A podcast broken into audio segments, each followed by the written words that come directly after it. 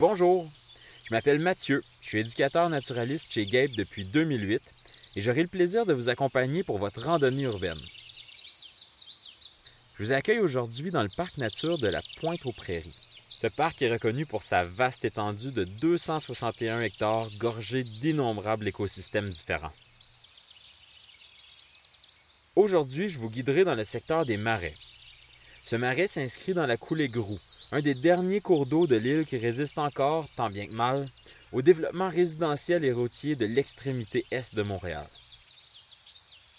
Partant du stationnement dans lequel vous vous trouvez actuellement, la randonnée à travers ce marais sera d'une durée d'une heure et demie sur une distance de plus ou moins 2 km. Localisez le sentier qui se scinde en deux au fond du stationnement. Prenez-le sur la gauche et suivez les indications pour le belvédère. Je vous y retrouverai sous peu. Bonne marche!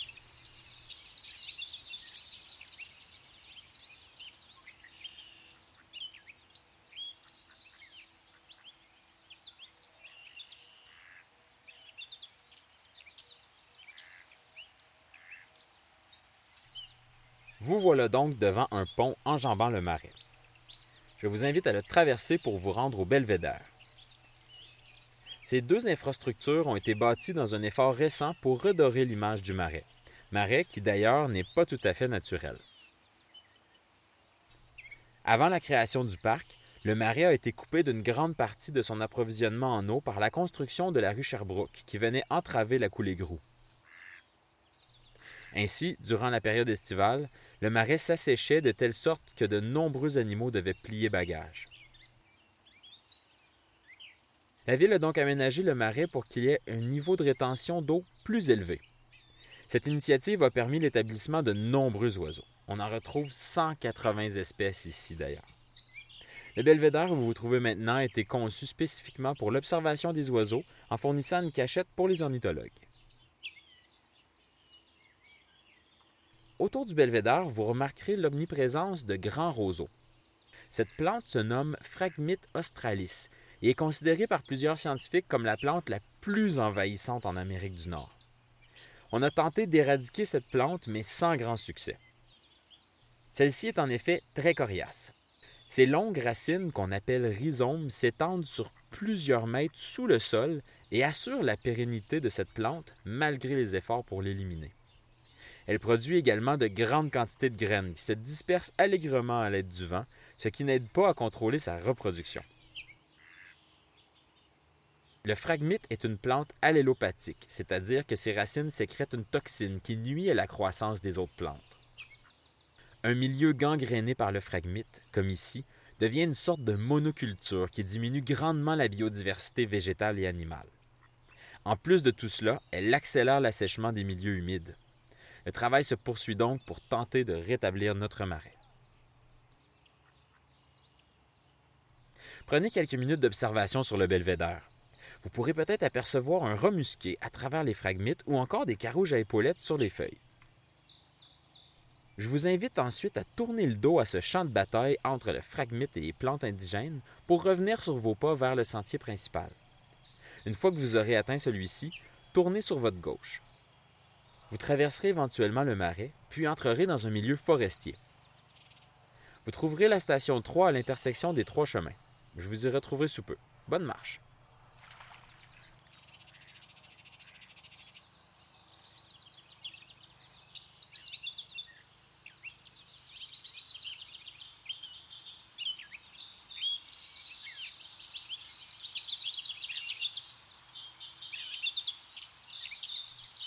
Avez-vous l'indicateur de la station d'écoute 3 bien en vue? Parfait. Vous pouvez vous diriger sur le sentier à votre droite. Suivez-le, je vous guiderai jusqu'au secteur de la rivière des Prairies. Vous entrez ici dans une forêt où les érables dominent. En écologie, on appelle ça une érablière. Un œil avisé saura reconnaître un changement drastique dans la composition végétale entre le milieu forestier et un milieu plus ouvert comme celui que vous venez de quitter. La canopée plus dense impose un stress supplémentaire sur les plantes qui poussent dans l'érablière, ce qui change donc la composition de la strate herbacée, c'est-à-dire les plantes qui poussent au sol. Ce milieu dense procure des cachettes idéales pour un certain grand mammifère.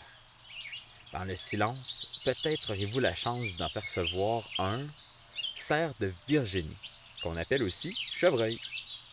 Cet animal fait partie de la famille des cervidés regroupant des espèces caractérisées par la présence de bois sur leur tête.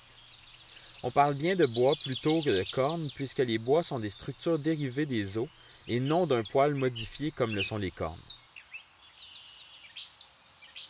Chez les cerfs, il existe un dimorphisme entre les sexes. Seuls les mâles portent des bois. C'est un appareil évolutif qui s'inscrit dans la sélection sexuelle.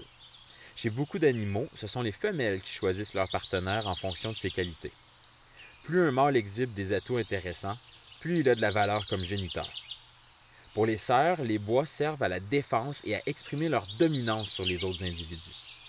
Donc, plus les bois d'un cerf sont gros et robustes, plus il a de chances de s'accoupler. L'aire de répartition du cerf est plus qu'impressionnante. Il s'étend du sud de la baie d'Hudson jusqu'à l'équateur. Les cerfs peuvent toutefois causer problème. Ils mangent une grande quantité de nourriture, ce qui peut ainsi priver d'autres mammifères de précieuses ressources. En 2013, par exemple, 42 cerfs de Virginie étaient recensés dans le parc nature, ce qui est quatre fois plus que la capacité habituelle du milieu. Les cerfs menaçaient donc les lapins à queue blanche qui ont le même régime alimentaire. On a vu la strate herbacée disparaître dans le parc à une vitesse fulgurante. Les autorités se penchent sur la question et cherchent des solutions viables. Un second recensement a donc été effectué en 2016 et la population avait diminué d'un quart. Le problème semble se résorber de lui-même.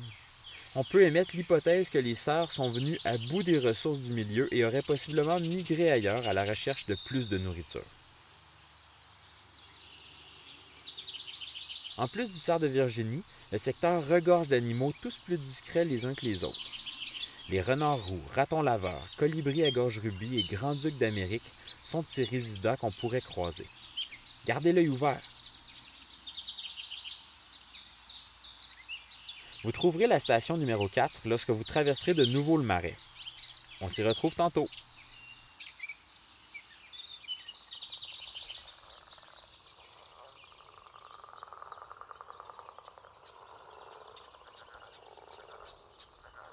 Vous voilà aux premières loges pour observer la biodiversité du marais. D'ailleurs, connaissez-vous la différence entre un marais et un marécage? Dans le marécage, on retrouve des arbres, ce qui n'est pas le cas pour le marais. Vous avez envie de vous saucer? Pensez-y un peu avant, puisqu'on retrouve dans le marais des sangsues et plusieurs insectes aquatiques reconnus pour leurs petites morsures douloureuses. Il y a la notonecte, qu'on reconnaît à ses yeux composés rouges et son dos blanc. Il y a aussi le létocère, le plus grand insecte aquatique du Québec, dont le devant de la tête s'allonge en un rostre avec lequel il peut piquer s'il se sent menacé. La piqûre crée une inflammation et peut être douloureuse pendant 4 heures. Le marais cache aussi des tortues serpentines, reconnues pour leur caractère difficile et dont le bec corné est extrêmement puissant. Si cela n'est pas assez pour ralentir les plus audacieux baigneurs, la salubrité de l'eau découragera même les plus hardis. Les échantillons d'eau ont été récupérés par l'initiative Ruisseau 2016 qui a placé la qualité de l'eau du marais de Pointe-aux-Prairies à l'échelon le plus élevé de son échelle de pollution et d'insalubrité. En voyant ces résultats d'analyse, on comprend bien le rôle du marais qui filtre l'eau et qui intercepte une grande quantité de polluants avant que l'eau ne se déverse dans la rivière. Cela n'empêche pas l'oiseau vedette du parc de s'y pavaner, le héron vert. Plus petit qu'une corneille, cet oiseau migrateur chasse dans la vase ou vaque à ses occupations dans son nid, perché dans les arbres. Vous le reconnaîtrez à son plumage bleu et noisette et à son long cou prêt à agripper ses proies favorites, soit des poissons et des amphibiens en tout genre.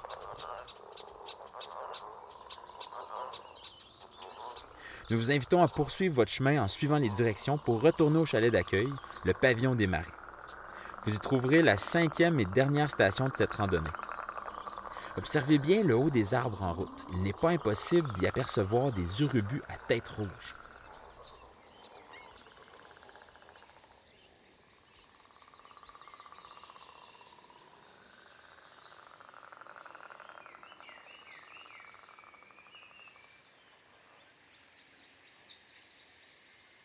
Vous voilà rendu au pavillon des marais, qui se veut l'accueil de ce secteur du parc.